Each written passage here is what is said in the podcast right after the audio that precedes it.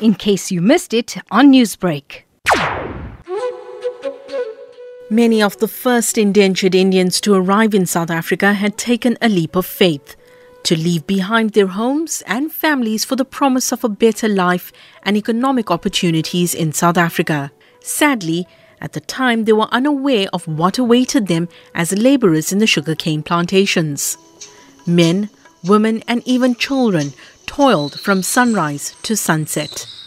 As sugar became the engine of economic life in Natal and plantation owners grew wealthier with each harvest, the plight of the indentured grew worse. Historian Anand Jairaj says despite this, indentured Indians were determined to persevere against all odds.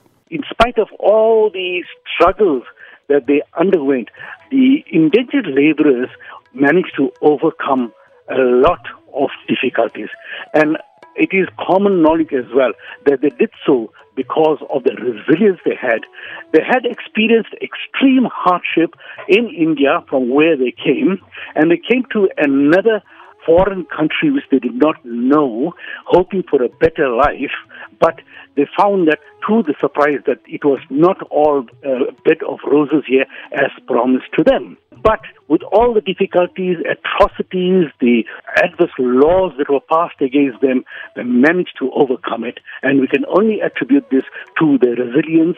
As years went by, these resilient labourers became an integral part of the rich South African tapestry. Author Sylvia Garib says the year 1860 is not only significant for South Africans of Indian origin, but for all South Africans. As much as the entire migration of Indian indentured laborers into the port of Natal is of great significance to us Indians here, it is also of great significance to the country as a whole because of their various contributions to all spheres of our society. For us to acknowledge their arrival here year after year, I think it is an absolutely wonderful gesture I hope that our future generations will also make the effort to learn about our history and carry this process of acknowledgement when we are no longer here. Over a hundred years later, South Africans of Indian origin have made attempts to practice the cultures and traditions from India.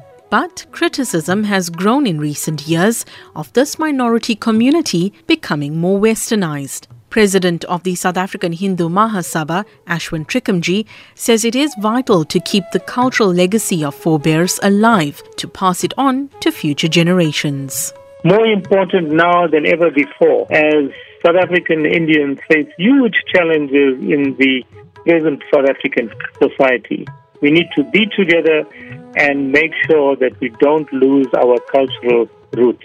I readily concede that the youth may well be somewhat attracted to Western culture, but by and large, I have found in the last few years in particular, I've slowly realized the value of their own roots, their own cultural practices, and are, are today proudly representing it.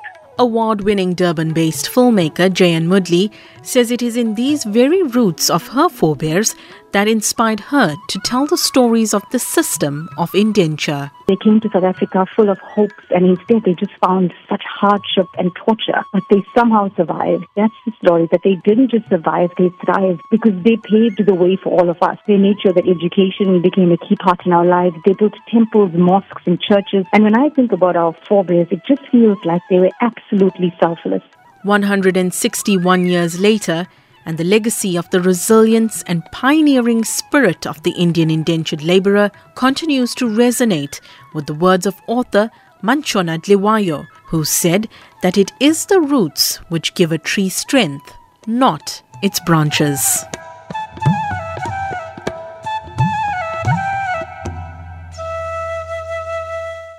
Newsbreak, Lotus FM, powered by SABC News.